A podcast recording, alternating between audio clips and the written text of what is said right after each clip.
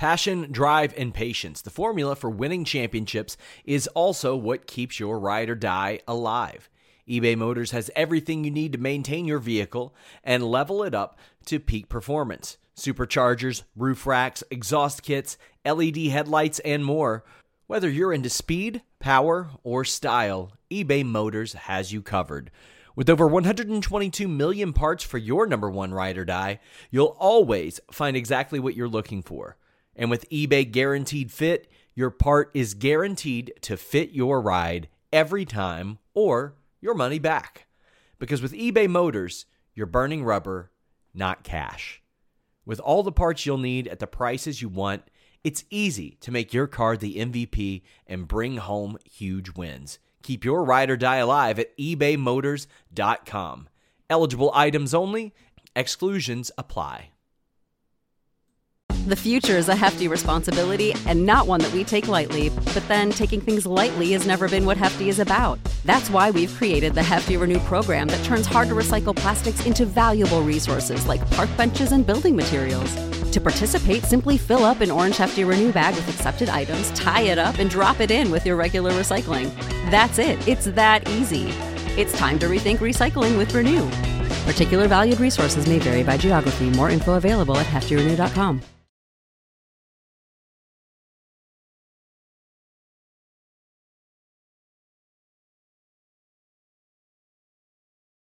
That's it for the Fightful Select Weekender podcast live in Toronto. Stay tuned for the list and your boy coming up next.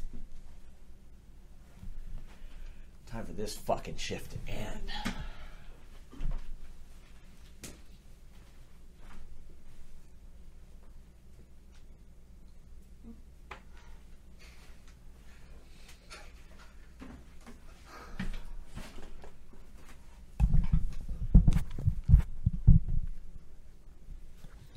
Right, man, you ready to do this? Oh yeah.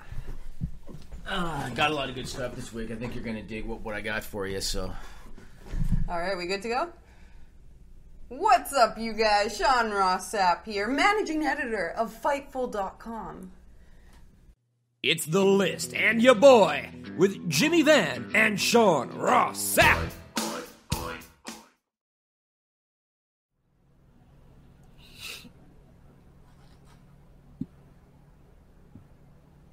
What? What's up, you guys? Why did you choose to put that up then I don't know. Why not? without saying anything to me? I mean, it wasn't a secret. I gotta tell you, La Maria is really pissed. I thought that was Ed Nordholm. No, it's La Maria today, and La uh, Maria, oh shit. Yeah, and and La Maria is really pissed because Whoa, she's whoa, whoa, whoa! How do I think they? I think AAA probably trademarked that. It, it, it's L.A. Maria. uh, no, it's may, maybe it's La Parka and L.A. Park. This is La Maria, I don't know. and she's really upset because she's the chief brand officer of Fightful.com and the List and Your Boy, and she did not know that you were going to run that intro. I, I like that a cardboard cutout with a mask on has a higher position in the company than I do, a higher title. It's kind of like reality. yeah, it is, isn't it? So uh, uh, we're going to start off today with a story, and I know. So I, I've told Sean this. I can't see the live chat. I have to have- watch the show back. I know in the live chat that people like to write, "Oh, it's story time with Jimmy." I've seen people do that. Are you telling a story? Yeah, yeah. You do tell stories. I do tell stories, so people Guilty can. is charged with the stories. But they're always good, my opinion, and wrestling related. Normally, sometimes. So it makes it. This is this is an interesting one, Sean. You're gonna like this one. So Okay. last last week in Toronto, they had the Fan Expo, and it's kind of like Comic Con, right? And last Thursday, and I don't know what day that was, August 30 maybe, was uh, WWE Day, WWE Day. yeah. So they had AJ Styles and The Miz and Charlotte and Triple H there. And Triple H never does this stuff, ever. All he ever does is fan access. That is it. This is this was a rare thing. He did it uh, from what I heard for a couple reasons. One reason is proceeds for him went to Connor's Cure. September is the month they're promoting that, so the timing worked out on that. Uh, on top of that, we're on SmackDown. We're in town last week, and then on top of that, they announced SummerSlam for next year. So he had a lot going on that gave him reason to do it. Uh, I know people in the sports memorabilia world, as you know, Sean, and so I got a little bit of intel about the Triple H appearance. And I thought it was I thought it was interesting, and I thought I'm going to share this stuff on the air. So I know people that are in that world. I know people that are involved with the Fan Expo and all that. Uh, Triple H was paid a fee of a hundred grand for two hours Wow. for the Fan Expo. Now, to his credit, he did not pocket that money. He donated that money to Connor's Cure That's fantastic. which is really good, right? Before that, it was arranged for him to do a private signing backstage with sports memorabilia with a sports memorabilia company, and they had a bunch of like Funko Pops. They had replica belts. They even had pictures of Triple H and Shawn Michaels holding the bananas. Remember the DX days? yeah, yeah, yeah. and he was signing all that stuff, right? He was given, uh, I heard he was given like 10 grand US to sign X number of pieces. And I heard that there were a couple of WWE employees there, a couple of women, and they were there overseeing all this stuff. Yeah. And apparently it was one of these situations where whenever Hunter was around, these girls were like, you know, hands off, quiet, you know, the boss is here kind of thing. Whenever Hunter was busy for a minute, they were, I'm not going to use any derogatory terms. they were no. they were very difficult to the reps that were there uh, for the sports memorabilia company. I heard that one of them said to one of the reps, uh, "How do you feel about yourself knowing that he's doing this for charity and you're going to profit off of it?" And the and the rep looked at her and said, "This was booked in advance. This was not a last minute thing. You're full aware that we're doing this, and I just gave him ten thousand dollars towards charity." And they're being really difficult. At one point, that that picture with the bananas yeah. the one of the girls said to one of the reps, "This isn't a, a licensed photo. What are you doing with this? This isn't a licensed photo." And they picked it up and they said to Triple H, "You don't have to sign this. This isn't a licensed photo." Triple H looked at the girl. He said, "Put it down." And the girl put it down and he signed everything. I was told Hunter was awesome. I was told he was personable, he was friendly, he was talkative. Wow. I heard he was very accommodating. I heard he couldn't have been cooler. Uh, and it was just the little reps, the little minions that were running around that were being real difficult.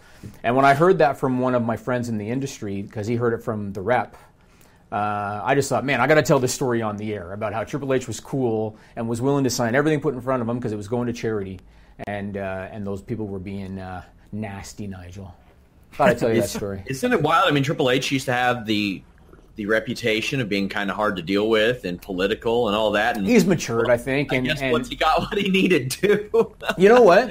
It's, they, they, you probably know this from MMA. They always say that MMA fighters are typically humble because they know they can kick your ass. yeah. So they're typically humble and they don't have ego. I think Hunter's at a point where he's probably he probably feels lucky to be where he is. And I pro- he probably looks at it like I'm in a pretty good spot now. I make pretty good money. I make more than probably anybody in the room with me right now. And uh, let's do this kind of thing, you know? Well, good. I Maybe heard- they I heard stop he was- worrying about us so much. I don't know if he necessarily worries about don't, I don't think he knows who I am. Well, he knows who I am. I've talked to the man, but Yeah, I, I think there are certain people in certain legal departments that care about us. I and don't in some know. other departments too, from what I learned this week. yeah, maybe, maybe. I don't know if I don't know if Triple H himself cares so much, but uh, No, he doesn't. He doesn't care. I mean, he's he's always very welcoming when I'm on his media calls and all that stuff. He's Right. he's always been nice to me. certain specialized attorneys have an issue with Fightful.com. From from Right. maybe other companies in the Northeast, Jersey All Pro Wrestling. Yeah, yeah, Combat. Zone, Combat that Zone. might be it. Yeah. Combat Zone. Yeah. Yeah. So uh, Could anyway, you imagine if they had a legal department? Yeah, that was my story, and uh, and I showed Sean a photo. I didn't bring it with me. I should have. I have a, a, a signed picture of Randy Couture and, and Chuck Liddell. Anybody that's an MMA fan, and it's signed by both of them. We're going to give it away in a Fightful MMA contest. The same guys that I know that did the wrestling signing got me that.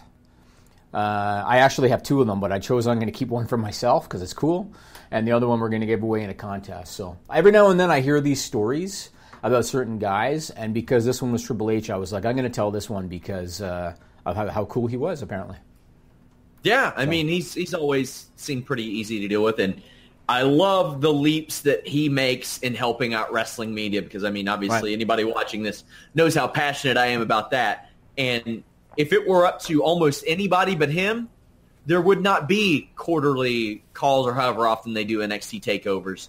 There, tho- those wouldn't happen. He understands the value in that. he does. So let's move on and talk about the contest. Uh, you want to wrap it up and do your thing? Yeah, we picked our winner at random. It was to uh, comment on any YouTube video we have. The winner is Stone Osborne. I was actually very happy to see that. He is a regular for us, and we're going to be running a competition, another contest at the end of the month that will involve you all commenting on stories at Fightful.com on the comment boards.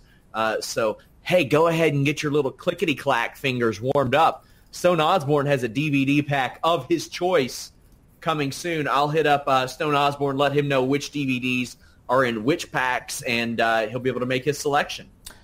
Awesome. Okay, let's move on and talk about, I guess, the topic of the week, All In. So let me say first and foremost, Rogers Cable, fuck off. Excuse me. on Saturday night, on Saturday night, I was I'm unable. to curse less for the sake of your daughter on this show. Okay, well, she's in school, so I'm not. So, uh, Roger, Wow. Rogers Cable. So I was not able to catch the show live on Saturday because I had like Labor Day stuff happening, family stuff. So I set the replay to record, and the replay uh, was set to record at like midnight or something. I purchased it. I set it to record. Sunday morning, we finish up breakfast. I get some free time. Go to the couch. Gonna turn on All In. Did not record. So uh, I had no choice. I had no choice. I had to turn, as you like to say, I had to do some clickety clackety uh, clicks, and I had to go on the internet to find all in. I've seen the whole thing except for the Briscoes match. I heard the finish was amazing, so I want to see the Briscoes match. Was good. I heard that, but uh, I saw everything else, and uh, I want to talk about it, man. Well, let me first ask Nigel, the very casual viewer of wrestling. Nigel, how do you feel about Dick Druids? Excuse me? Penis druids. Dick Druids. Penis Druids. Penis druids. I've never heard of penis druids before. Well, boy, have you missed out. Yeah, so uh, I, I want to give a few points about this. So the first one is I thought I was impressed by the production values. I did not expect for a independent promotion that they were going to have the kind of production that they had, that they're going to have the kind of set that they had. I thought it looked world class. I thought the lighting was really good. I liked how they had the stage set up. It kind of reminded me of New Japan a little bit, uh, and I, I liked all that. I thought that was pretty cool. Uh, that's number one. Number two, I felt the show had something for everyone. Sean, this show, they had the battle Yeah. royal. They had appearances by legends like Billy Gunn and Rey Mysterio, and the run-in by Jericho. They had uh, sports entertainment segments like the Penis Druids and the Joey Ryan stuff. They had uh, the dream matches. The women's match was elite level. Uh, Omega Pentagon was a dream match, and that was pretty elite level, I thought. Uh, they had the old school feel of the NWA title match with Cody and uh, Aldis having seconds. You know, having Yeah. like Dreamer and DDP and Jeff Jarrett and Tim Storm and all of that. I thought really sh- paid off in the middle of the match. yeah, like I kill some time. I thought that the show had every a little bit of everything. Not everything was for me. I didn't care for the Joey Ryan stuff. I think that that stuff's kind of stupid, uh, like the penis druids, Nigel, that he's talking about. Oh, okay. But at the same time, I don't think that they expected that every segment was going to be for everyone. I think that they offered up a little bit of everything, uh, and then some stuff maybe you're going to love, some stuff you're not going to like so much. I like just about everything. I just, like I said, I don't care for the Joey Ryan stuff, but otherwise, I thought it was all right. I thought it was it was a, a variety show to a degree. I I was surprised that so many people were surprised that there was so much sports entertainment on this show, which I mean does show you a, a lot of people assume things. You know the type of fans that I'm talking about where they're like, indies, indies, they're they're fucking indies. this show was sold by being the elite. That's what it was. yes, it absolutely, was hundred percent. success of being the elite, and literally one of the top feuds on that show has been to a guy who murdered another guy With a because he thought his dick was bigger. Right, Like that was one of the stories. right, right. Yeah, Uh, I, I was completely fine with it. I did like that there there was a little bit of everything. Marty Scurll's match went went a bit over, and he denied that on Sean Mooney's podcast. I was going to bring that up. I was going to bring that up. Multiple people that that Yep. match went over. Yep. Yep. Well, another thing I liked about the show was, uh, and, and we've joked about this with WWE, especially during SummerSlam weekend in Brooklyn. Uh, they knew their audience and they catered to them. Yeah, And uh, obviously, this was a smart fan audience that follows various promotions on the internet. I mean, that's obvious. They understood. The, the, they didn't feel the need to explain everything word for word because they knew they already knew. So, for example, uh, when Hangman Page, when they emptied the bag and those boots were there, They didn't feel the need to go on for 20 minutes about what the hell that meant because they knew that the viewers knew because that was the kind of fan that they were catering to. I read some critique from some people because there's going to be trolls, Sean. And I read some critique where people were like, oh, it's easier for them than WWE because WWE has to consider the casual fan base. That's the Right. dumbest shit I've ever heard. Well, here's my answer to that. My answer to that is if you look at the demographic breakdown, all right, most Raw viewers today are mid 40 males. And that's a fact. And the reason that they're mid 40 males is because they were fans during the Attitude Era and they stuck around. And that's that's most of them are maybe 80s fans kind of thing. Most of their fan base is smart fans. And that's just how it is. Yeah, they're going to have a few 12 year old kids. All In's going to have a few 12 year old kids too. That or watch maybe the show. the- maybe those are the only people with Nielsen boxes these days. maybe, maybe, but but but that that's kind of how. Like I think that most of their fan base is kind of a, a smart fan base. WWE, I'm talking about.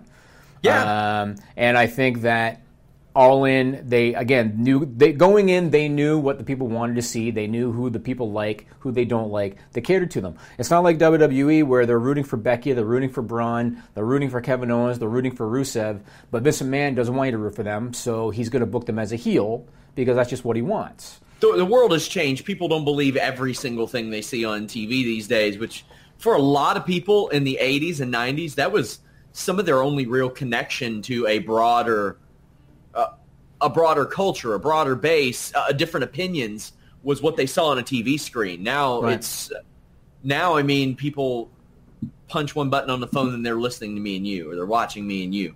And that was not an option during the Hogan days when they could force something and force something and it was becoming so much more prevalent during the Cena days and now almost everybody has it, at least in North America. Yep. So uh, I think this is a true testament of how a lot of things have changed, and I hope this continues. I want, I want every wrestling show selling out, man. I want, I agree. I mean, it's good for us. yeah, It- obviously, it's good for the talent that they have employment. Uh, and my next point I wanted to make, and this kind of goes in hand with the last point about knowing their audience. One thing I liked about the show, and there's other promotions that are like this too, but th- but this show, uh, for me, it was very obvious. They did not insult the intelligence of their viewers.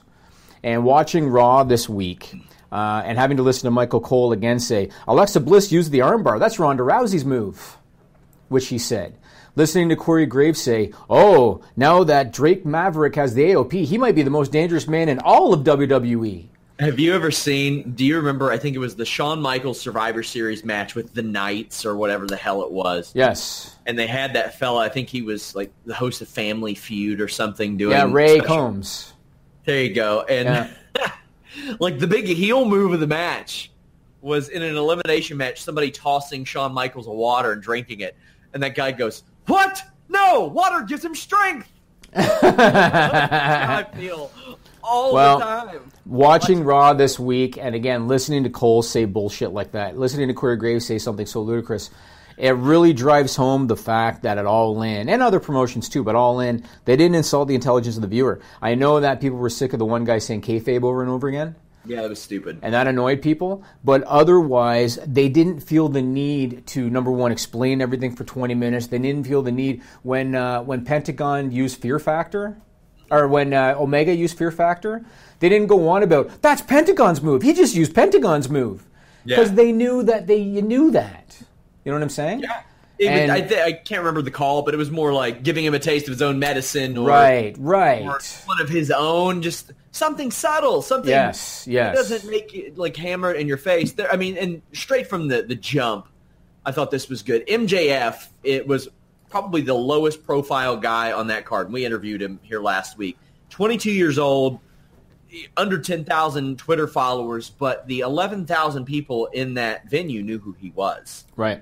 and treated him like a star that he definitely is and will be. Right. That's a that's a good sign. I like this show. I really did. Uh, it wasn't the greatest show I've ever seen, but man, I thought they everything went pretty well. I loved the women's match. That was one of my favorite matches on the show. That was just a blast to watch. Whoever laid that out did an incredible job. You know what I liked about it too? I liked how it was just a fun, positive atmosphere.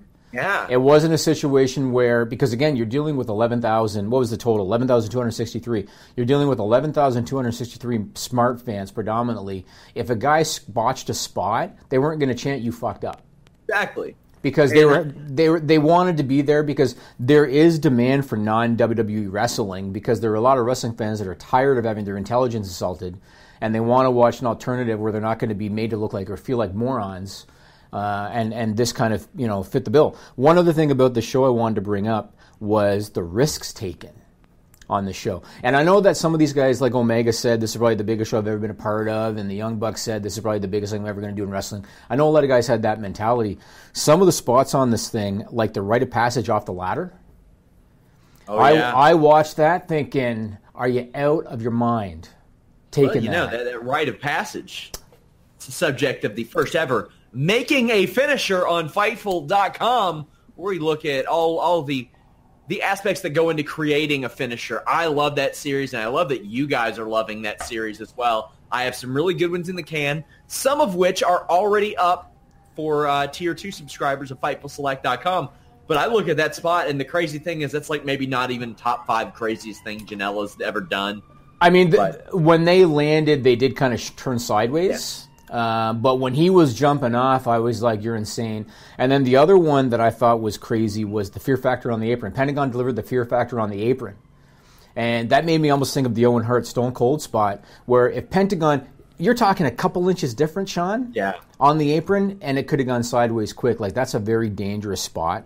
Again, I haven't seen the Briscoe brothers uh, match. I heard the finish was amazing. I loved it. It was they were setting up a doomsday device on Kazarian. So Kazarian's up on one of their shoulders and the other one's going for a clothesline. And Kazarian for a long time used essentially a version uh, like a twisting Spanish fly. And in midair, he caught one of the Briscoes and did the flux capacitor off of the other one's shoulders and got the win. It was beautiful. It was it was, it was really really good. I like. I got to see it. I got to see it. Uh, let's move on and talk about Mr. Chris Jericho. Yeah. So my, my first question for you is, uh, you know, the whole I will never perform for another promoter in the U.S. out of respect for Miss McMahon. Do you think a run-in counts? yes. That counts. Yeah, it counts. Okay. Um, so uh, very Otherwise- interesting. Otherwise, why isn't he just at Long Beach or something doing something like that? Well, that's what I'm saying. Do you think it counts? Meaning to Jericho, I haven't broken the rule. That's what I'm. That's what I'm asking. I think that's still a performance. You paint yourself up and wear Pentagon's gear, you're performing. Okay. Okay. So let's talk about what a what a what a committed guy Chris Jericho is. He gets into Chicago because he had a Fozzy gig that day. Gets into Chicago on Saturday night around 5:30. He went to the Young Bucks office in the Sears Center, hit out, got into the Pentagon gear, did the run and I think that was semi-main, right? Did the did the did the run in. Then after that, gets on a private jet. Still has the Pentagon face paint on. Gets on a private jet. Posts a video on social media talking about his schedule. Flies to Merriam, Kansas, a place I've never heard of. But he, he flies there because they have a Fozzy gig. Gets there just in time. Doesn't have time to change. Doesn't have time to shower. Goes out there and performs a concert with the Pentagon face paint on his face. We have a photo of it. Can you put that up, Nigel? Yep. Look at that, man. That is commitment. That is commitment. Fantastic. Uh, I say kudos to Chris Jericho. I'm sure that he gave Vince McMahon a heads up that he was going to do that show. I'm sure he did. And uh, a side note, because uh, people are going to ask, uh, the day of Super Showdown on October 6th, Jericho has a Fozzy gig in Camden, New Jersey the same day. So very unlikely that he's going to make an appearance at uh, WWE Super Showdown. Yes. So. He, he keeps finding a way to make headlines, man. Gotta respect that. I Mm-hmm. And he I did it to put over his cruise, man. How about that? He did it to put over the damn cruise. That's very unique. That might be the first time in wrestling history that somebody has done a run and laid out somebody, grabbed the mic, and put over a cruise. It was real good. It was real good, and I realized as soon as he stood up, I was I was looking for tattoos, and Yes. I was like, okay, Yeah, but it was still good. all right, now, yeah. Yeah, it was good. Like, now let's talk about. That's really it was it was fantastic. It was an awesome surprise for that crowd too. It was, and I got to tell you, man. Um, so Justin Roberts, you know, he's a friend of mine. He was doing the show. he did Uh, great. I thought he did a great job. I thought that his introduction of everybody loves his Rey Mysterio introduction. Everybody loves his Batista and his Undertaker introduction. Nobody does the Undertaker better than him. I thought Nobody. the uh, I thought his Omega intro was good, and I got to tell you, I watched Omega walk down that aisle, and I looked at him thinking to myself, if I'm Vince McMahon, I'm almost writing a blank check to that dude because that guy is a star, and and what a coup he would be. So long as they don't fuck it up, what a coup he would be if you bring him in and you put him against some of the talent that they have on their roster in WWE. Uh, that guy is a star. and uh, there are some things that will have to change. I know that the way that I I got some had some nice sources this week. I had one person say that Vince McMahon really prefers if John Cena and Brock Lesnar are the only two who can call it all in the ring, meaning that almost everybody else on that roster, think of the guys they have, Yep. almost everybody else on that roster has to run through an agent. Really? Isn't that something? Not Orton. Almost everybody, almost everybody Yeah, got to yeah, run their spots through an agent right now, and uh, that's from somebody. I'll tell you off the air that way I don't expose them. But Interesting. it's yeah, it's it's pretty wild, man. So I want to talk about the television ratings. Uh. For All In for the pre-show on WGN America, yeah. So they were delayed because of Labor Day weekend, so they just came out today. We're doing this on September 5th, and they just came out today.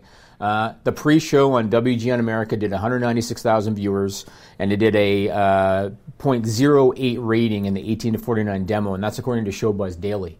Not now, great. No, actually, that's not true. That's actually very good. Well, Yeah, that- compared to other wrestling shows, No, no, that's no. not But it, it, it, fine. But if you look at WGN America, oh, that's fantastic. Yeah, when you We're look at their cartwheels. you look at their primetime viewership on any night, Mm-hmm. and given given that this aired at six o'clock on a Sunday, which is not Saturday. a, I'm sorry on a Saturday, which is not exactly you know the premier time slot that you want for a show. Yes. I think that the viewership was good. But here's my question for you. Um, I questioned if the Showbuzz Daily numbers were wrong to a degree because they listed the rating in the 18 to 49 demo, which is obviously what advertisers care about, a .08 rating in the 18 to 49 demo. If you compare that to Raw on Monday night, Raw on Monday night does anywhere from a .7, not .07, .7 to a 1.0 in the same 18 to 49 demo. So when I hear .08, I question: Is that wrong, or is uh, is WGN America? Do they just skew really young or really old? I would imagine they skew really young or really old. So that's legit. The I haven't zero eight. watched anything on WGN America since Cubs games in the '90s, Right, and I remember like right after that it was Andy Griffith right. and shit like that. So Okay, my, my gut tells me that WGN is going to be happy with the viewership, but if that demo rating is legit, they're not going to be happy with that. I think they're happy with the number in general, like you said on a Saturday. But from a perspective of wrestling numbers, it's it's it's above Lucha Underground, below Impact, and what ROH does weekly. ROH does pretty solid uh, syndication numbers, although those aren't out there. I do get them from time to time estimates, and uh, ROH actually does pretty good on on syndication. Nowhere near that, like significantly higher than All In, but you also have you have a lot more. I don't know. I, it's hard to really quantify that because they also run those online as well. ROH posts it because they have the ability to. do. They don't have to mm-hmm. wait a month to post their TV mm-hmm. because the people that own them are the broadcasters. Right. So it's Right. it's really hard to quantify that. But if this were a regular show, I'm sure it would have done a lot more. Yeah, I mean, if it, you mean if it was like a weekly show, is that what you mean? Yeah, if it was like a weekly show, I'm sure it would do a lot. more. Yeah, it might. I mean, I, st- I still think they're happy with the viewership, but disappointed with the demo. That's just my, my gut. Let's move on. And you already touched upon this. Marty Scurll, is he telling the truth? I've heard and from people not just at All In, people in WWE were telling me that they had heard he went over. Okay, so he was on Sean Mooney's podcast afterwards. He claimed that the rumors that he went 14 minutes over are not true. He can go 14 minutes over. I heard closer to like uh, 10. Okay, so what he said he heard was that he was allotted 12 to 14 minutes, and that he said he heard that they went 14 minutes over. And uh, here's a quote from him. This is in the Sean Mooney podcast. He said, You're suggesting that they booked a semi main with months and months of build to have a 12 minute match? It's funny these ideas people get in their heads and the stuff you read in the dirt sheets.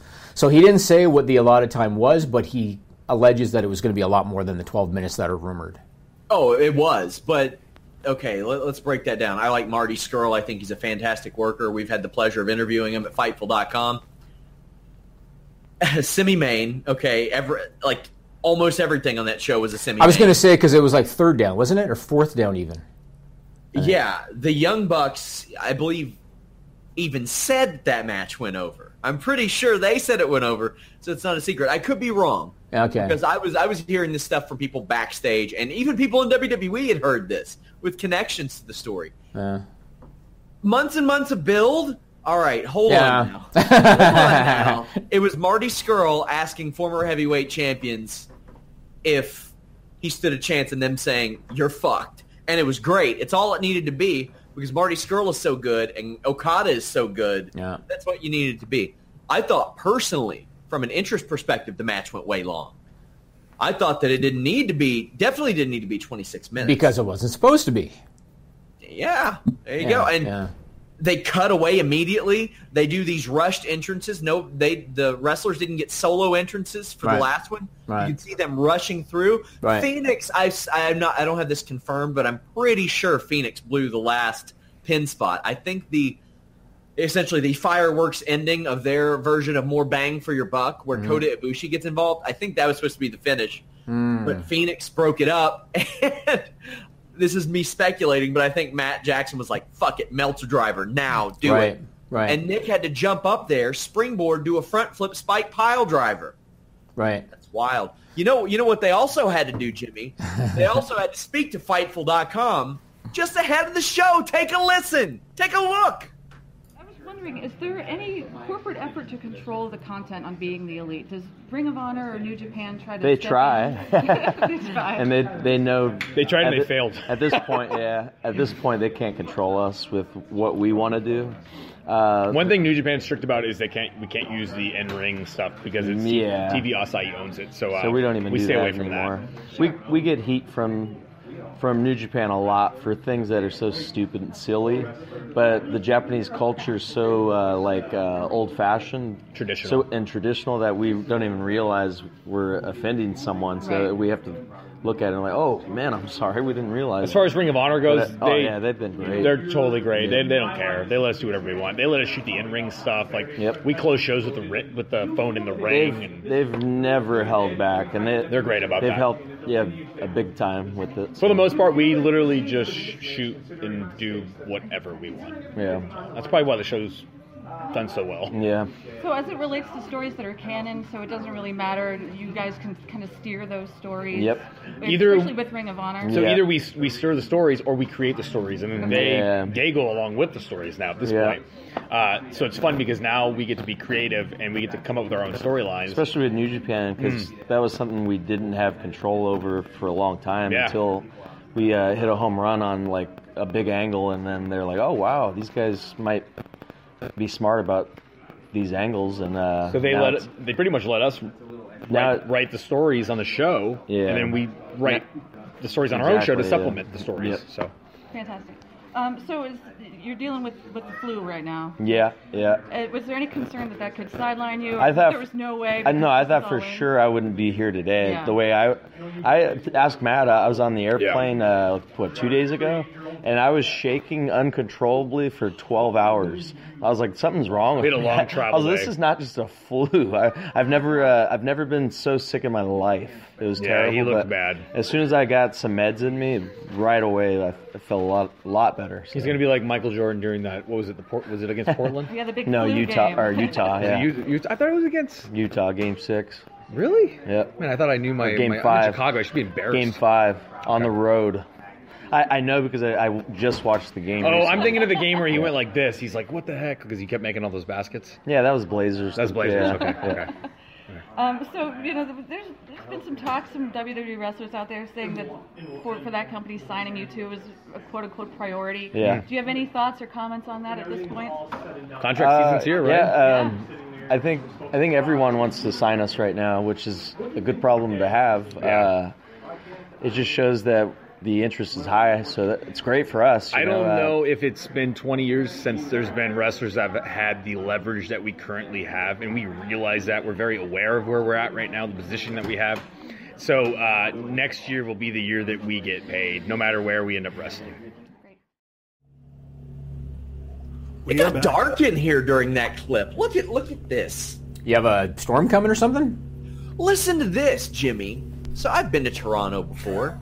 I didn't know you all had like a complete underground city that you all go into into the winter. Yeah, it's called the subway. I mean, the path and all that stuff. I don't know anything about the subway. Uh huh. That's because you kept on expensing Ubers. That's true. that's damn. That's damn true. Let's move on and talk about WWTV this week. So let me tell you something, man. My gut tells me that WWE, and I know you've already kind of insinuated this. I think WWE uh, is aware of the success of All In. Yeah, and oh, I yeah. and I think that the success of All In lit a fire under WWE, kind of gave him a shot in the arm. And I felt like uh, TV this week they attempted to make improvements. I think almost in response to the success of All In. Yeah, and they so, had a lot of superstars in action, Jimmy. well, they had, yeah, I know, but uh, I felt like they tried to make improvements. So they like had a lot of progression with the Shield thing, and they did the AOP thing, and you think that they might have pivoted with Becky and Charlotte, and you know they did all this stuff. The problem was because creative has not been great, they didn't necessarily hit home runs every time. That was Yeah. the problem with, with, with TV this week. So we already touched upon these on social media. Let's touch upon them quick because I want to hear Nigel's reaction. So the Shield, Nigel. Yeah. They start out raw. The bad guys are in the ring. We'll get to Braun Strowman in a minute, Sean. The bad guys are in the ring. They hit the Shield's music and they cue the Shield's video, Titantron. That means the director knows they're coming, right? Yeah, yeah. They come out through the crowd. They go in the ring. They have a little schmoz in the ring. They inexplicably get arrested even though they hit their music and they hit their video. They get arrested. This is Labor Day Monday night, Nigel. Labor Day Monday night, okay? So they get arrested. There's a reporter on the scene from WWE that's reporting back, you know, during the show, who reported, okay, 10 p.m. The Shield just appeared before a judge. 10 p.m. Labor Day Monday night. The Shield just appeared before a judge. They've posted bail and they're out. Okay, sounds good. So Labor Day Monday, uh, they got a judge to show up, of course, so that they could appear before him, Naturally, and they and they posted bail. Then they stole a police van to go back to the arena. I tweeted that I thought their white privilege got them out, and people took it serious. They thought I was like, uh, "Come on," Because one's Hispanic, one's Samoan. What's Samoan? There you go. And Corey Graves posted that David Otunga called in a favor. I was like, they could have said that on the air. You know what it felt to me? It felt to me like they wanted to do something, you know, with some gutspa. You know, they wanted to do something to, to, to make a make a statement, but they didn't know how they were going to get from A to B.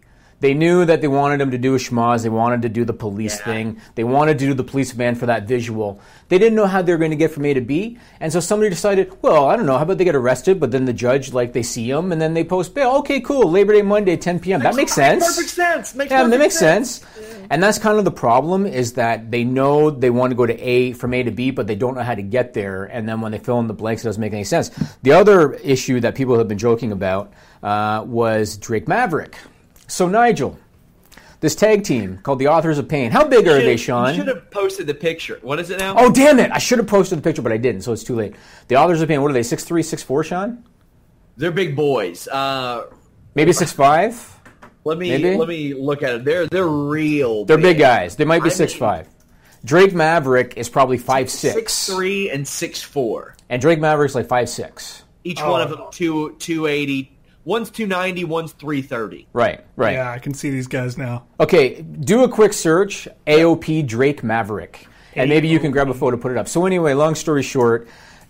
Now again, WWE, Sean, props to WWE. They recognized the AOP needed something, right? No, they I'm at did. Second picture. I know. I know, I know, I know, I know, I know, I know. And But the tweet Drake Maverick put out. I don't know if you saw it. No, I haven't. But they they recognized that the AOP needs something, so they got them a manager. That was the positive. They got them a manager. The negative was they're a heel tag team. They chose a manager who's the babyface GM on 205 Live. he saw it, didn't he? Are you gonna put- are you gonna put it up? I, yeah, I'm saving it now. I Okay, Nigel- Nigel's I gonna thought this, put it up. I didn't think this could possibly be the guy. This is real. So I went through like 15 different photos. Oh no, this is the guy. This is the guy. So they put him with them, and then for whatever inexplicable reason, so so Nigel, when he's on 205 Live, he wears suits all the time, and he looks good in that, right, Sean? He looks good in the suits. Yeah. They put him with He's a fantastic performer. There you go. They put him with the AOP as a heel when he's a babyface GM. I, I guess I can let that go. But they put him in the AOP gear. He looks like a child that's trick or treating for Halloween, Sean. That's He what he looked out- like. He tweeted out this morning his solo picture and said, anybody that has tweeted anything saying that I don't look good in this outfit Okay. doesn't have any idea what they're talking about. There's Drake Maverick on 205 Live. That's how Drake Maverick typically looks on 205 Live. Little sharp little suit. Do you have the one with the AOP, Nigel? Uh, oh, okay. That's the one I wanted. That's the one I Sorry, wanted. Sorry, I didn't realize that. Okay. Hold on. So he's he'll get it in a minute. So once again, Sean, kind of like with the Shield thing, they knew that they wanted to give the AOP somebody because they probably finally like maybe read the you know internet fan comments and stuff. They knew that they wanted to give AOP someone. My gut tells me when they decided to give Drake Maverick the shot, they were filling in the blanks as they went along, and somebody thought it'd be really cool to put him in the same gear as them, not realizing he looks 11 I mean, the when he stands they, next they to them. had to think about this. Okay, that's not even the worst photo. That's not even. You could have gotten a lot worse than that. There's a there's a photo where they look like they're eight feet taller than him on both sides. they and- look pretty big. Yeah, and, and, and he literally looks like an 11 year old getting ready to get his So- pumpkin basket. They had to think about this because they had the Maverick thing made. Yeah, they, the- they, the- they, they could have spun that out in a day. I, I mean, sure, but woo, I mean, they had to think about it. Is the thing they had to send that to somebody and say, "Let's get this made," and right. you just know that Julie or whoever the hell it is that's sewing that up is going, "This is a bad." fucking idea." I bet you, I bet you that the size of his gear is like extra small, I'm- like men's extra small. I would love to interview like a WWE seamstress. That's an interview I'm going to go after. Somebody who makes gear. I think Sasha Banks' husband does, right? Yeah, I don't think I'm getting an interview with Well, him. Yeah, he's maybe not. tied to WWE. He's on their programming a lot. They're Yeah. Oh, really? Okay, okay, okay, okay. But uh, Anyway, because stories like this, I can't wait till the story about this emerges. It was a very odd pairing. Very odd. And again, he's a good talker and everything. And I think it was Alex on the Rob, on the post Rob pod that said, "Well, now if they show up on 205 Live, like guarding his door and stuff, that makes sense. It's continuity. They could even inject them into 205 storylines as kind of like his his Braun, not Yeah. Braun Strowman, you know, as his ev- muscle. They keep everybody in line. yeah, so that could be good. But now that means what? Is he going to be a heel GM now? I hope not. So they're You to have to figure need all more that than out. one of those. Don't need more than one of those. Yeah. And I mean, you know, I've always been a proponent of Stokely getting that spot. I think he's the right spot. He's because Rockstar Spud's a guy who re- wrestled and wrestled very good. Could Right. still wrestle very well. Right, Very right. well. And has another gig. And I know that Vince wanted him to pull double duty because he's like, who do we have? and he's a good talker. He's a good talker. Fantastic. But he, he looks very. I mean, next week they got to throw. Just put him in a black suit. I said last Get him night that stupid show that, gear. you know, you know that Kurt Angle's got to be like just jumping for joy. He's like, finally, somebody else wearing that dumbass gear, Right. And now the memes won't be about me anymore, Right, right. So let's talk about Braun Strowman. So last week when he did the little supposed heel turn, because some people said it wasn't a heel turn, but when he did that, I told you on this podcast that I wanted to wait. I wanted to hear his explanation on Raw this week before we kind of passed judgment. So we we heard his explanation. To his credit, his explanation made sense. It did because he said that he knew that the Universal title was his, but with Roman's friends involved, it would never be. So he had to go about things differently and he had to get his own pack. And that's how he explained it. And that makes valid sense because, again, three on one, you know, what are you going to do? The problem I had on this is that he shit on the crowd in the process. Exactly. And- they and- went right to it. They went right to it, and he did this. They did the same thing with Becky Lynch. When again, Becky Lynch had all the reason in the world to jump Charlotte, but then they had her shit on the crowd the next week, which she hasn't done since, and we'll get to that later.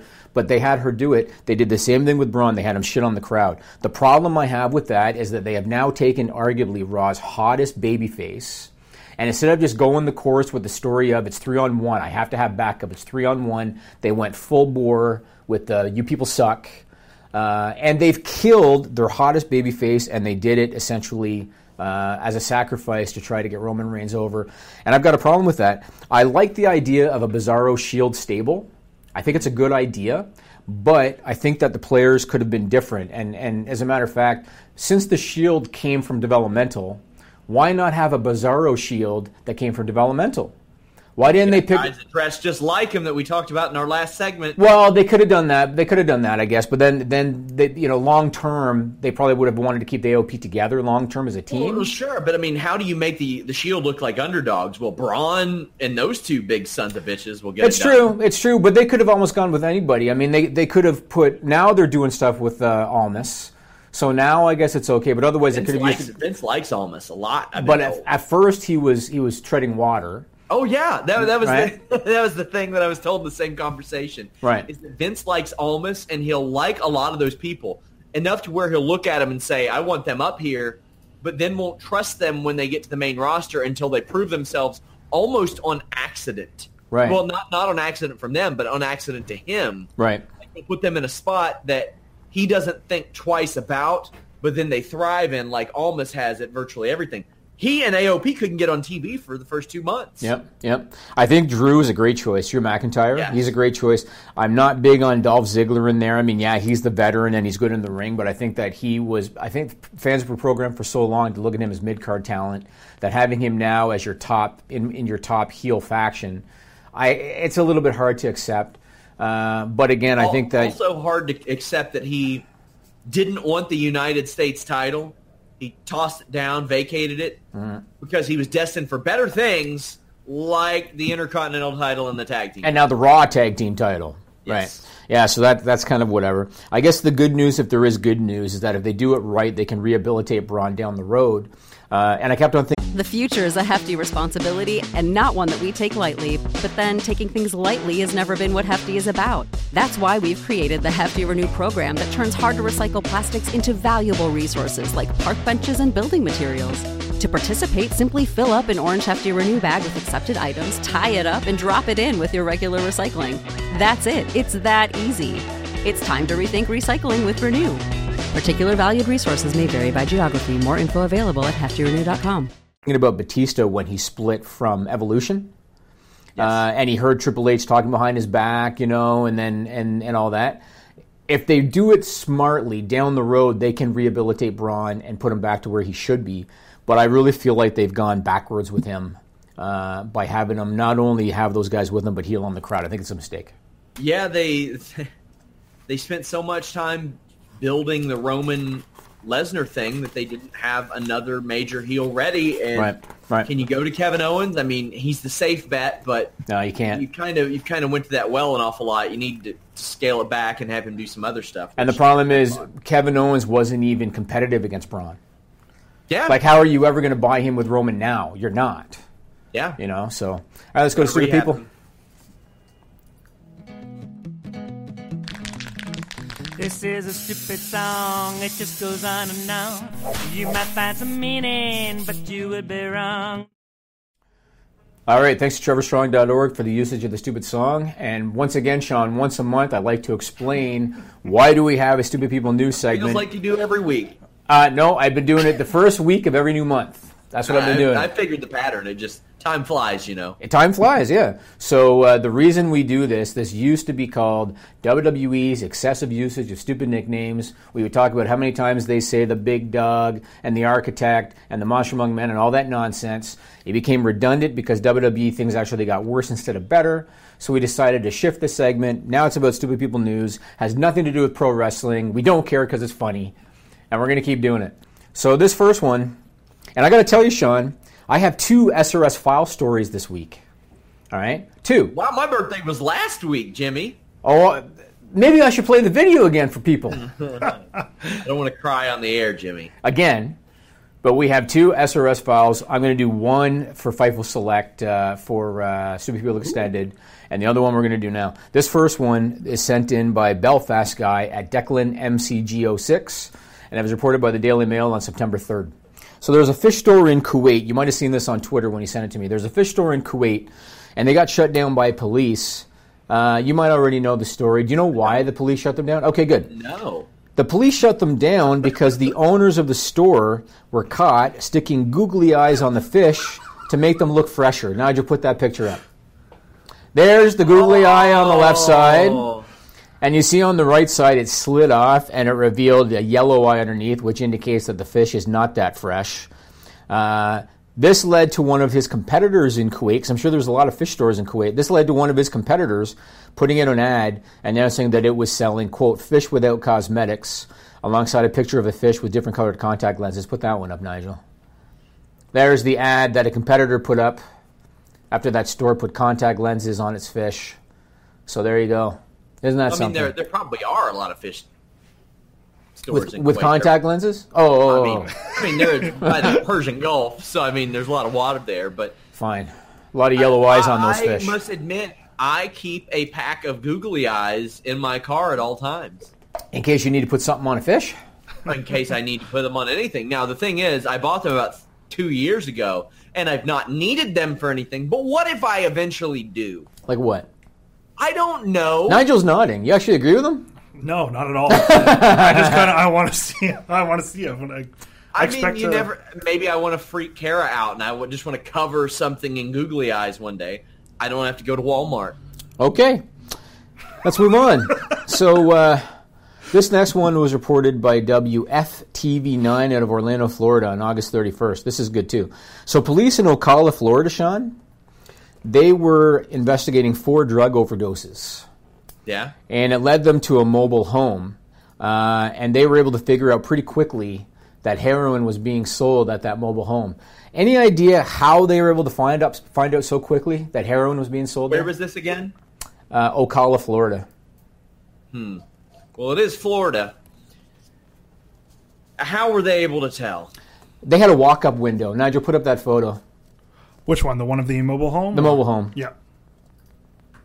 So that's the, the a shot of the the mobile home from like afar. Put up the one uh, with the walk-up window. That's actually what they had. Come on. Yes, they actually have an open for business sign on the mobile home to sell heroin. It uh, indicates whether they're open or closed. It indicates the hour of operation. They also had signs directing cars where to park. Do you have that one, Nigel? Uh, Or didn't get that one. no, that I one? didn't see that one. Okay, don't worry about it. They had another sign with an arrow directing cars where to park. Oh my god! Can you believe that they had a, they had a walk up window in a mobile home to sell heroin? Uh, I can believe it. Really? Oh yeah, savvy. Well, it was savvy enough that William Parrish Jr. and Mackenzie Dobbs were arrested on multiple charges, including drug possession, selling drugs, and keeping or maintaining a dwelling used to keep or sell drugs. So, kudos to them. Sean Ross savvy. What can I say? Okay, so this last one, this is for the SRS file. I'm like a fly right now. Gimme, gimme. What did I tell you last week? What did I tell you last week has become a new good source for me? Uh, China and India, or or the the. It's not the Daily Mail, is it? The British Medical Journal. Oh, there you go. And this was reported by the British Medical Journal on September 1st. Now, in the past, I have told you stories about people that got stuff stuck in certain places on their body. Hell yeah.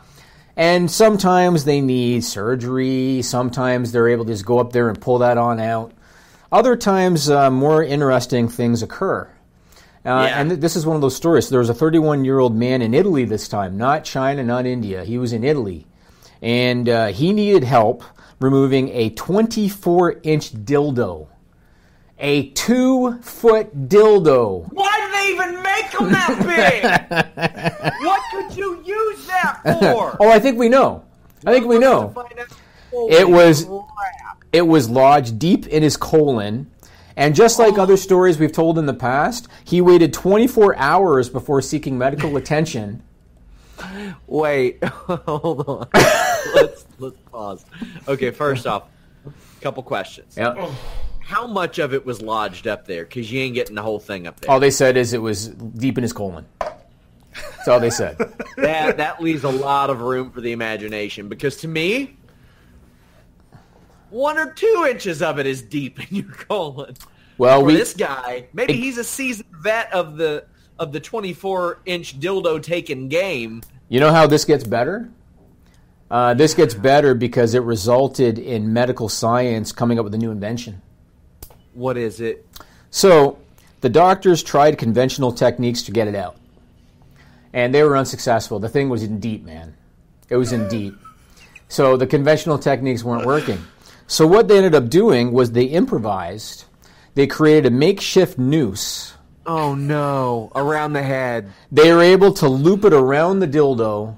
They were able to cinch it tight, and they were able to yank that sucker out. Now, because this is the British Medical Journal and they use all these nice little medical terms, they didn't refer to it as a dildo. They referred to it as an FB, which stands for foreign body. But they had a photo that made it clear it was a dildo. And uh, they called the technique, their little noose technique, quote, a valid option to remove large FBs from the colon and rectum. Holy shit! First off, okay, twenty four hours. Yeah. With a two foot dildo in his colon, man. That's. I'm trying to process all this because this is a real good one. This Yeah. is this is one of the tops. It's this good. is one of the dumbest fucking things I've ever heard in my entire life. Yeah, and it's real. I, I could have posted a photo. I chose not to do it. I'm I'm sitting here, two feet from where my ass is. Your head would be touching the top of the screen on your side. It's like up here. It's pretty high up. Oh my god! Maybe he was really itchy and he had no other way to get to it. yeah, that seems to be the trend. Okay, so he waits a day. yeah, he waited a day. I know you're not into that type of thing, Jimmy. How long would you wait? Cons- weighing all the options, it's embarrassing. Okay, first off, I would never put a two foot dildo up my ass or whatever the hell he did. And how are these people allowed to talk about it? Doesn't that violate like HIPAA? No, because this is the British Medical Journal. They don't mention names, Okay. right? That no names are mentioned. All they do is say the guy's age and place of origin, and that's it. Oh my god, man. I'm telling you, this has become a, a, a massive resource for me. This British Medical Journal. This stuff is oh good. My God, they got to turn into friggin' Woody from Toy Story and lasso the goddamn thing out of a guy's ass. That is unbelievable. Yeah, let's move on. Uh, now, before the break, we were talking about the Shield and about how they found a judge on Labor Day night and stuff. Uh, WWE posted this on Less Instagram. believable than a man shoving a two foot dildo up his ass. Yes, yes, it's true. WWE this week they posted this on Instagram. Nigel, you got that? Yes, I do. Look at this beauty, Sean. This is this was what they posted, and they call it the ten best factions of all time. Now, you want to talk about bias, you want to talk about favoritism, you want to talk about marketing spin. They actually had the gall to list the Shield as the number one wrestling faction of all time, ahead of the NWO, ahead of Degeneration X, ahead of the Hart Foundation, ahead of the Four Horsemen it's one thing to want to get over your current talent, and I get that. But as I talked about at the top of the show with All In, it's another thing to not insult the intelligence of your fans. Nobody is buying this shit, Sean. I don't even know if like Roman Reigns' biggest fan is going to buy that shit. What did you think when you saw that list? I'll tell you what I thought.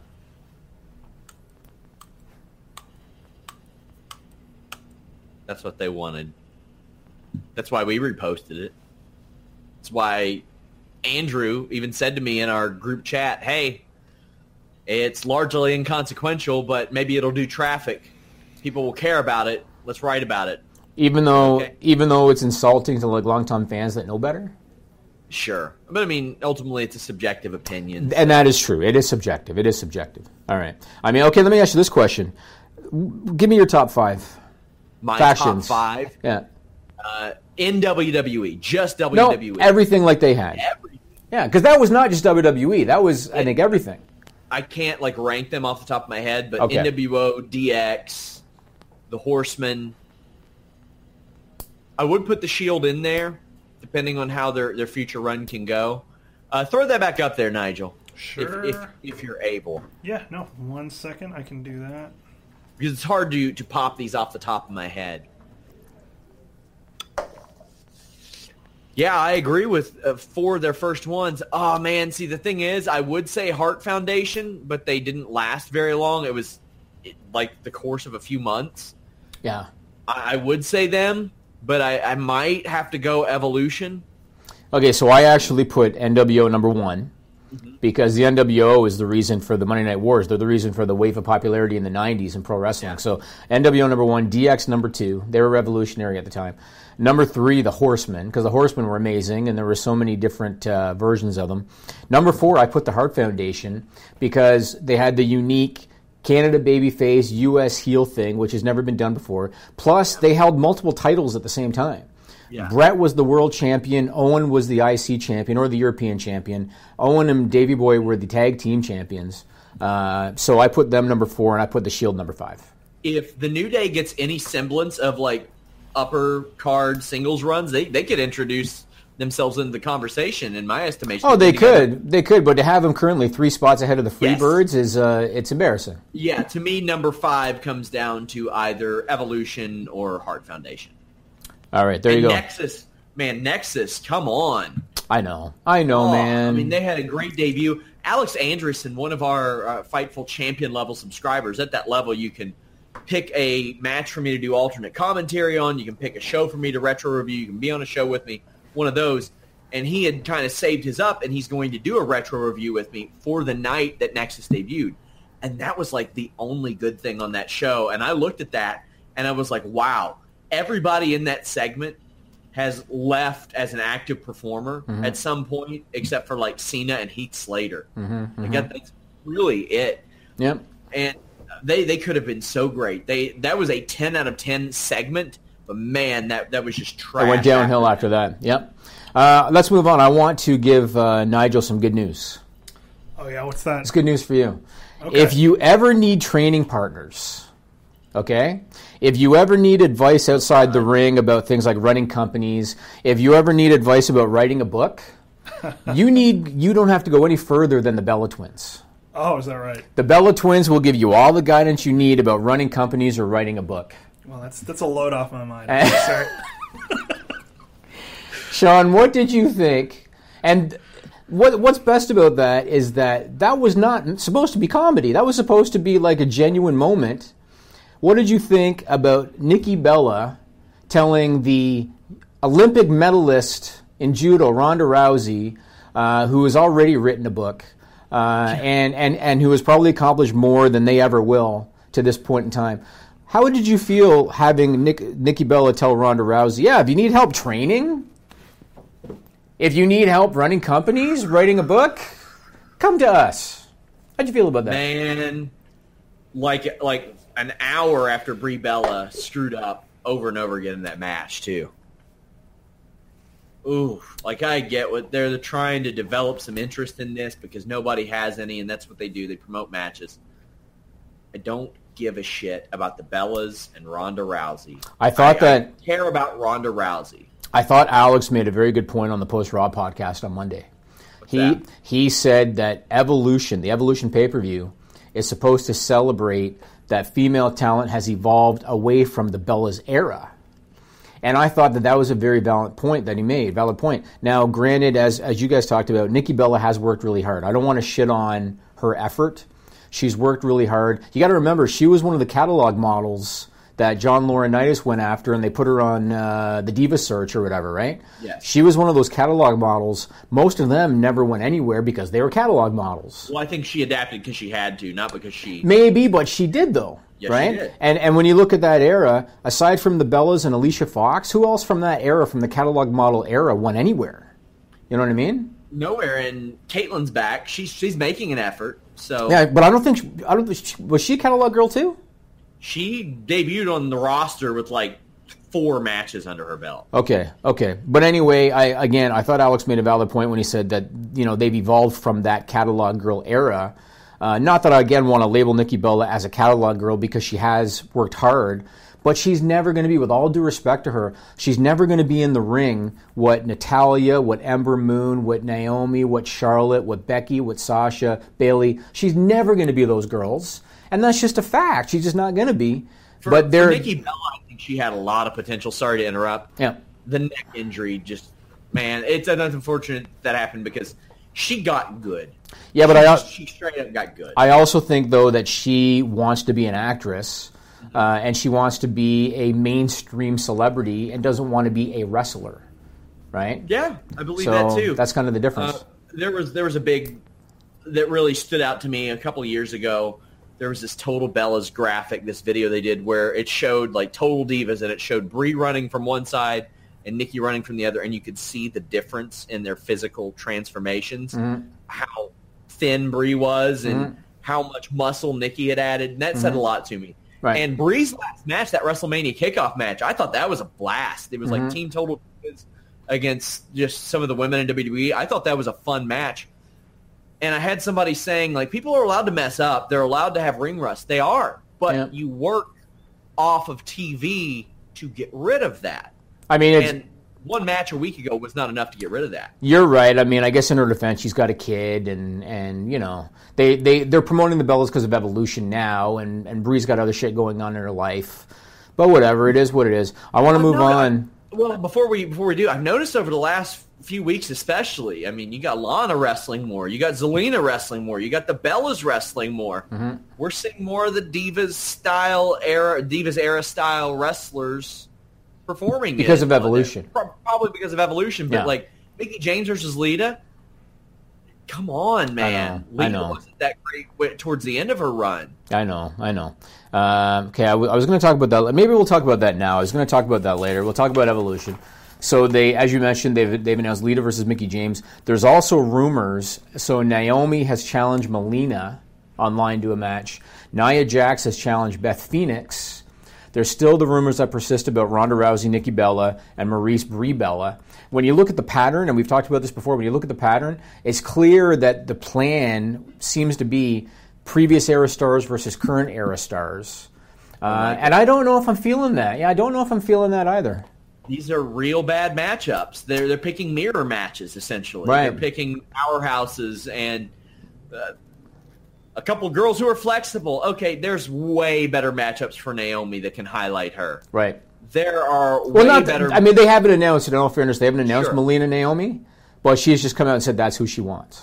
there are way better matchups for Nia Jax. You know, like the Hulk Hogan versus Andre Giant, the Giant matchup of Tamina versus Nia. You remember that Vaguely. when Tamina posted the picture? It was like The Rock and Hogan. Yes, yes, yes, yes, Andre yes. Hogan, Yeah, Tamina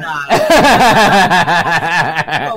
But she was kidding, though, right? No! Come on. No! That was for fun. She did that. serious. No, come on. She That was for it. fun. There's no way. She believed She would have been better off having a picture of like Piper hitting Snuka with the coconut Oh, and drawing a comparison. You know? Okay, let's move on, Sean. It is time to talk about the biggest news of the week. It's time to talk about it, man. So, back on the February 14th edition of the List and Your Boy podcast, way back on the February 14th edition, we aired this little video. Nigel, go ahead and throw that up. Last week on the List and Your Boy. Let's talk about mixed match challenge. So uh, I want to ask you this. So now it's like what three weeks in? I think. Yeah, three or you, four weeks. You hated the concept. You shit all I over didn't, the I didn't concept. hate the yes, concept. you did.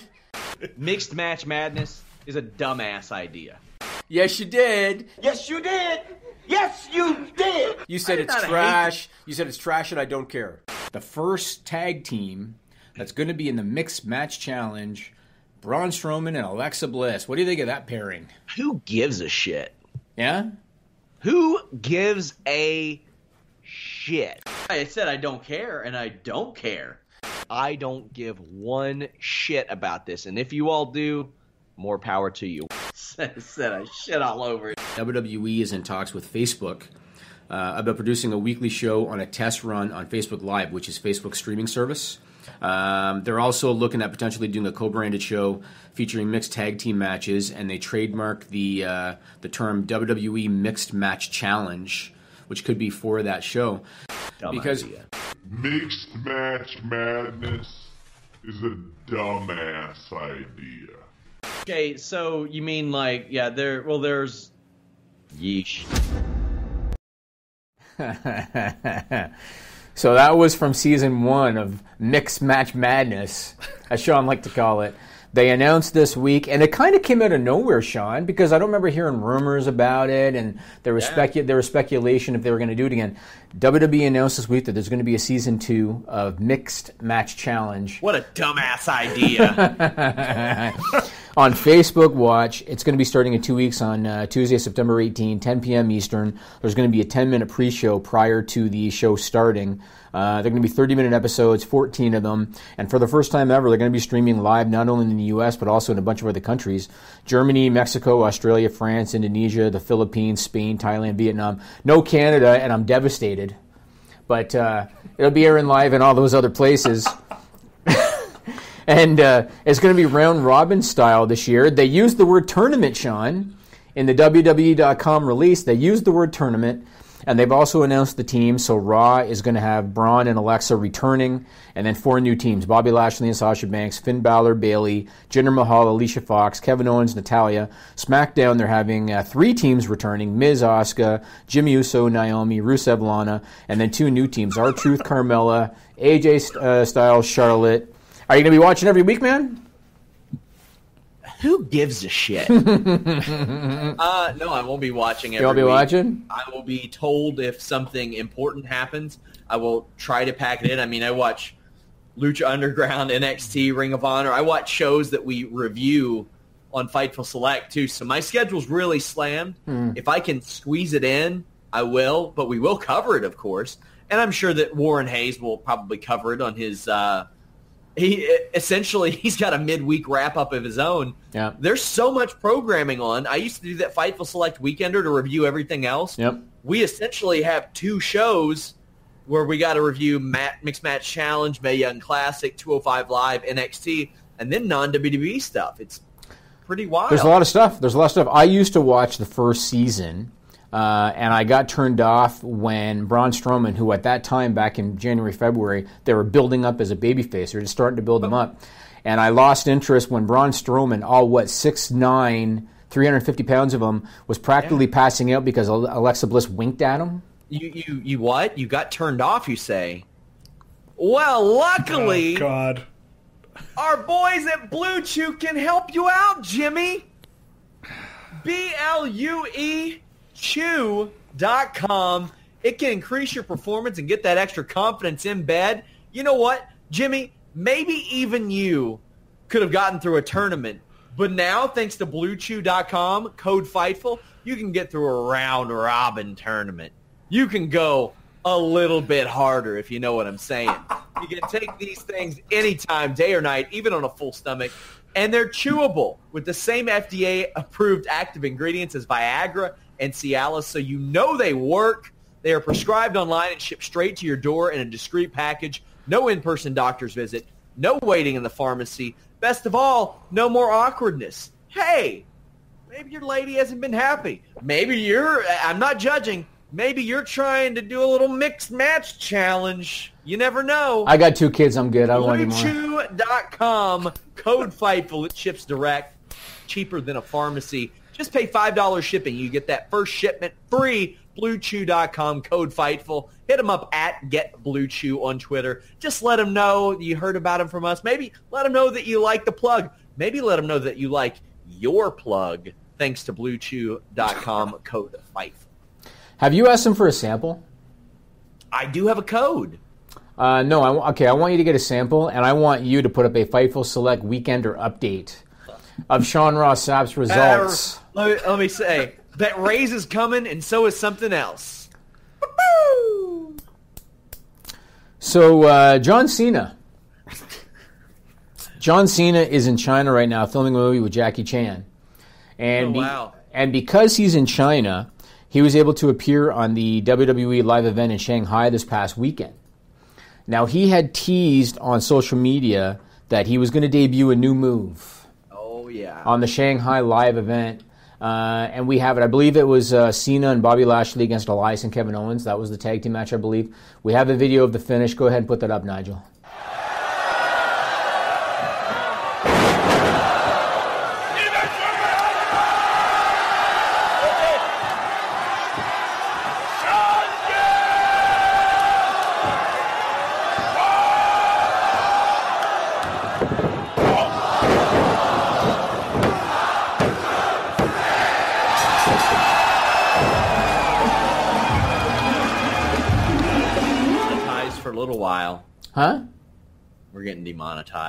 Ah, whatever. Where did that? I don't even know where that video came from. It was on social media. WWE didn't post that. Where'd that come from? They'll still claim it. I mean, they they blocked a fan cam footage of Dean Ambrose's return that I had. Really? I would just keep continually disputing it. That's what I would do until the, until they're tired of it. I would just keep disputing it. Anyway, uh, after that match, uh, and I guess I should explain because sometimes I forget that some of our listeners are not video; they're they're audio Yeah. only. So in case you missed that, uh, that was Elias in the ring with uh, Cena. Cena hit him with a little back fist uh, after the uh, after the uh, fu. Hit him with a little back fist and pinned him. Cena afterwards on Twitter thanked the JC Fight Team, which would be the Jackie Chan Fight Team, for teaching him the art of Bajiquan. And uh, and if you're not familiar with that, that's a short range striking art. And so the joke is that Jackie Chan's team taught him short range striking, and he was able to take out uh, poor poor little Elias with that uh, with that spot. I don't know, man. Was what it was. I mean, it's a live event. You know. What'd you think? Whatever. Hmm. I mean, it was stupid. It was stupid, but again, it was just a little live event, so whatever.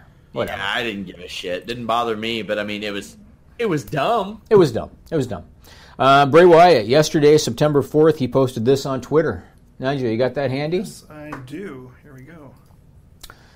So this thing, this is quite the long ass Twitter message. Uh, I'll read it real quick, I guess, for our audio people. I was hindered, sick, abused, and abandoned. He showed me Eden, a God I can sell. It was always here. Fix everything, Mr. Mercy. Behold my children, a master reborn. This time, Jah, we change the world. Who are we? Wait for me. Do you see lucid? Now, you can notice that some of the letters he had capitalized. Uh, and if you put all those letters together, it said kill them all. And so I don't know. man. What do you think? Is it said resurrect Wyatt at the bottom? Hashtag resurrect Wyatt. Singles push. Go go figure. Right- Another right singles on, push. Right on time because Eric Rowan got hurt. But So it always seems. Do you think But yeah, Luke Harper might be with him again? I don't know about that, but I mean, I know that his personal life has cleared up a little bit of late. and Yeah. That was something that caused issues. He's got his own Instagram now. But, you know, somebody else who has been sick and abused and knows all about Eden is Cody Rhodes. That's We very spoke cute. to Very cute. That was actually really clever, man. You're goddamn right it was. Eden Stiles for you that didn't pick that up. That was pretty good. Don't insult their intelligence. Fair, That's fair. Cody Rhodes' wife. All right. exactly, exactly. We cut into this clip? Yeah, Cody. Yeah. Okay. That was the point. He's you know, having WGN having the pre-show for All In on Sure. there. Were there any hurdles with that, with uh, the Tribune company and the Sinclair uh, potential merger, with you know Sinclair being the parent company of Ring of Honor? That's a great question. Um, the best answer is none of this could have happened had it just had it been a company. Yeah. Had it been a like conglomerate presence, WWE, a Ring of Honor, New Japan. Instead, this happened because it was three guys, and that's why none of this whole situation happening surrounding you know throughout all the madness we were just quiet. And people they wanted all in. They wanted to have zero hour on. And uh, we were outside of the politics. So it was very nice. I, it was something that was heavily discussed. But when it came to this hey we want wrestling. Hey we have the best wrestling thing to give you. Done. Fantastic. yeah Um, so are you going to continue to push for, for All Us and All Incoming and all of that kind of stuff to be produced uh, following this event, or is that kind of just stuff leading up to the All In show? I'd like to keep it going. You know, there's a lot of, uh, you know, the, the sentiment behind All In isn't isn't a single show, as we've seen with this convention existing here with Starcast and the whole town kind of being wrapped up in it. So I'd like to keep it going. I mean, I'm wrestling for the NWA World Title on Saturday, but I'm also at the end of the month wrestling for the New Japan US Heavyweight Championship. So I'd like all us and all incoming. I mean, whether we change titles or not, there's a really great production company behind that. Uh, David Lagana has done an exceptional job. Uh, he likes capturing what's happening in a wrestler's life in a real way, and uh, I like being the focus for that. Speaking of, uh, of, of NWA, you know, you're obviously up for the uh, 10, 10 pounds of gold Yeah. this weekend. Um, has NWA, have they ever contacted you for an angle before Billy Corgan and, and, and Dave Lagana came in? Was that something that you were ever approached on? Yeah, I, I, it's always been floated my way because it's like the easiest thing to do, I guess. Is like, oh, he's Dusty Rhodes' son. But as most people find out, um, if you met Dusty, he was the big star. If you meet my brother, he's the friendliest of them all. And then if you meet me, God, that guy's kind of a jerk. and I don't know why I am. I get it all from my from my mother, I think. But I think uh, I I push so much so much Dusty related things away. Not because I don't love them, not because I, they're not valuable to me, because they're not me. In this case, this came along as something that felt like me. Hey, I want to wrestle for the NWA title, and Billy and I talked about it, and. Um, and then the next thing you know, all right, well, let's get it done. And then I happen to be self funding, promoting a show of my own. What a perfect spot. Because for a minute, they didn't have a match, I didn't have a match, and they've pumped blood back into the 10 pounds of gold. I mean, they literally was under the earth, just barely with the faintest signal of life left, and they've pumped blood back into it, and they've made you turn your head. That's this whole show. Uh, Pentagon. Who is Pentagon? Well, if you don't know, you're going to find out. Marco Stunt. How did he get in the Battle Royal? Well, you'll find out. It's about turning heads. Excellent. All right, thank you so much. Thank you. FightfulWrestling.com. You all know where to get the scoops, my friends. So we were talking earlier about women's wrestling. We were talking about evolution and all that stuff. So um, in the past, we've talked about Madison Rayne and how she's made appearances for multiple promotions at the same time. She was in Ring of Honor, so then she was in Impact, then she did the Mae Young Classic. Let's talk about Tessa Blanchard. Yeah. So Tessa Blanchard, she's already the Impact champion, or uh, the Knockout champion, I should say. I guess that's sort of the Impact. Same thing. Impact yeah. Knockout Yeah. So she's the Knockout champion. Uh, now they've announced just today, September fifth, that she has signed a contract with Women of Wrestling. She's uh, going to appear at their tapings next month for AXS TV. The tapings are on October 10 and 11. They're going to be airing starting in January. She's going to continue working with Impact in addition to working with uh, Women of Wrestling. This is a very interesting time in wrestling. Can you ever remember, Sean, a time in wrestling when contracted talent, forget about talent jumping from territory to territory in the old days, contracted talent, televised contracted talent, is working for different promotions at the same time? This is a very unique time in pro wrestling.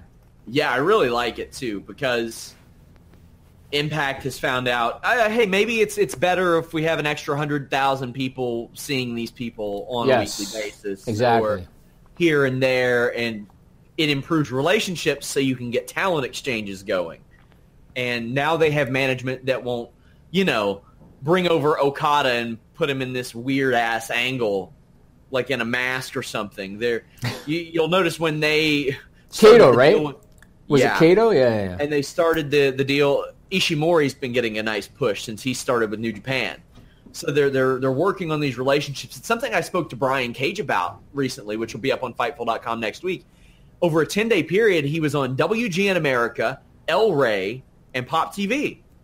That's Right. not something that would have happened even last year because do you remember when Ricochet couldn't appear on the first night of the California New Japan tapings because they were on Access? He had to Mhm. appear the next night because it was on New Japan World, a streaming service. And he said Lucha Underground are being pricks right now. mm-hmm, mm-hmm. so I mean, that's all out the window. They're changing. They're switching things up. What was it again with Impact back with Hernandez and a referee? Remember? Yeah. So I think it was Marty Elias that had appeared on something, and Konnan talked to me about this earlier this year. They had to blur out his face, but Hernandez was still under a deal, and they had filmed months worth of stuff with the Beatdown Clan. Mm-hmm. And not only did they have to cancel that, that that whole group ended up pretty much getting cut. Mm-hmm, Like the whole group ended up leaving because of it. right, right, Because Impact didn't shore everything up. They took a guy for his word. right. Last thing on my list this week, and I feel like a broken record because I've mentioned this before, but I want to mention it again. Dave Batista. All right.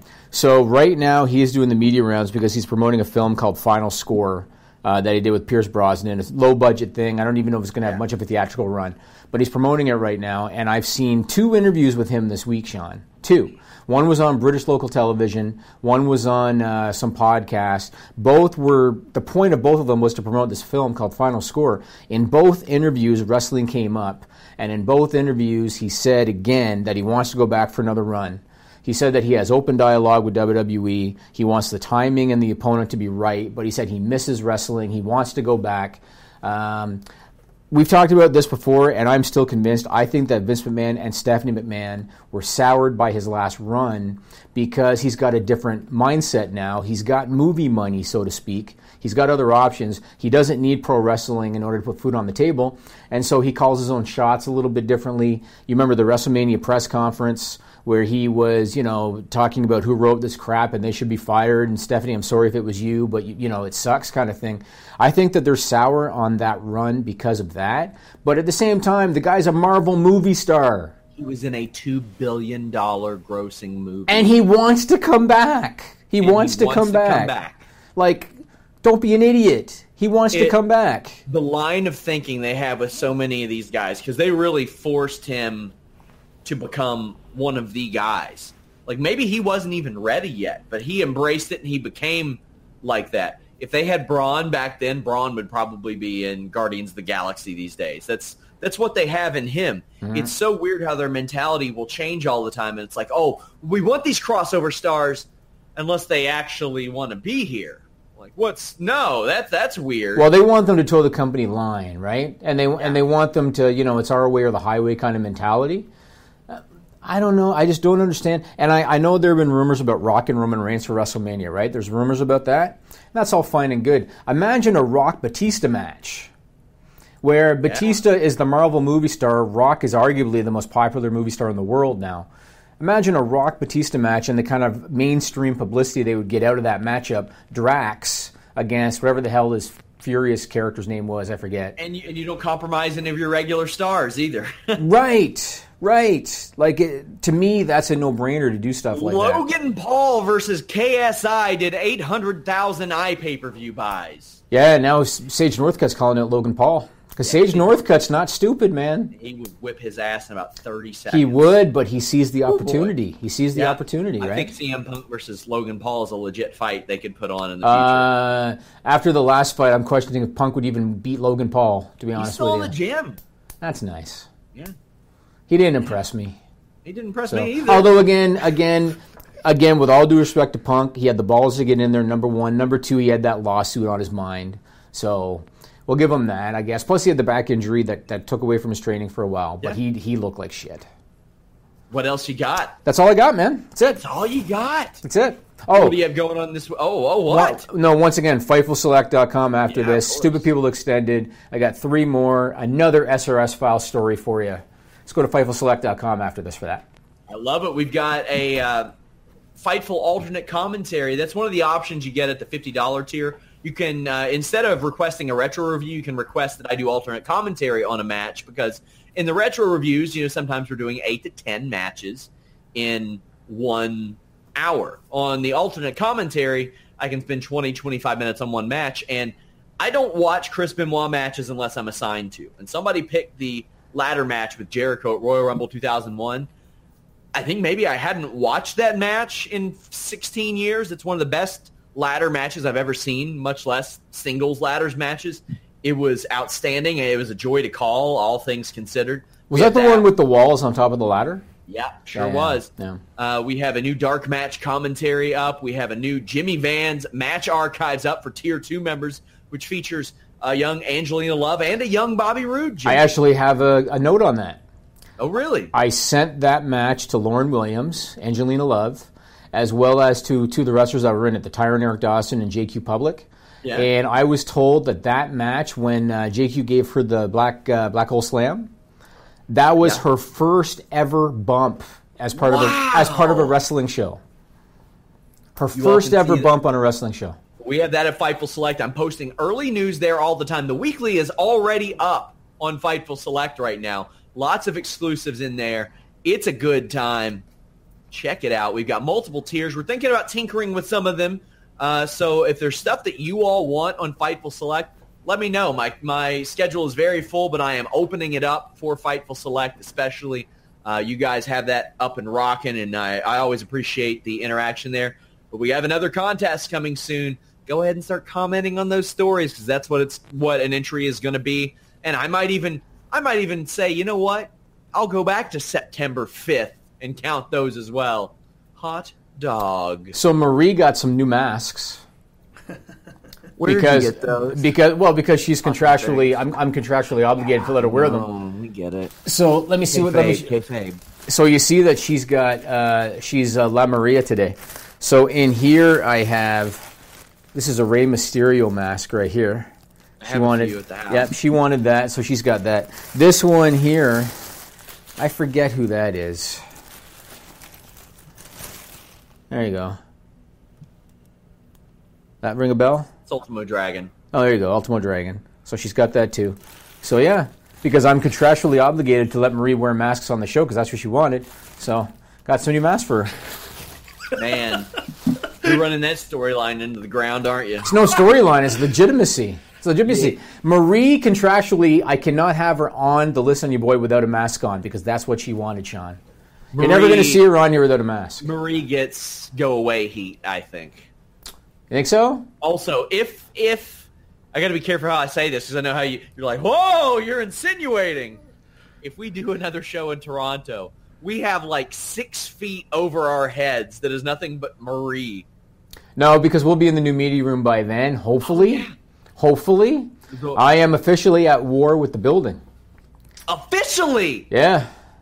Yeah. I actually told the building yesterday that I know that they're greasing certain palms and that's why they're giving me trouble. I did. I told them that.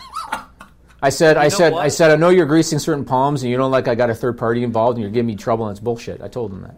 well, if your palms Should I be saying that on the air, Nigel? Well, it's too late because I already yeah, did. I mean, if, so. if their palms are that worn out, they could just go to bluechew.com, use the code FIGHTFUL, and maybe get some real action.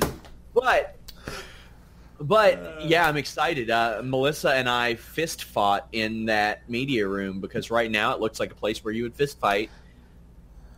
I don't know if I want to let the world see that, but Uh, it depends on who goes over. If the right if the right result is in place, goes then over. you can show it. Goes over. There was no say in the matter. Huh. Fightful.com, FightfulWrestling.com. Let people know about us. Our uh, your word of mouth helps us out a lot as a young independent wrestling website. Check us out, Jimmy Van seventy four, Sean Ross Sapp, and Fightful Online. Until next time, guys, we're out.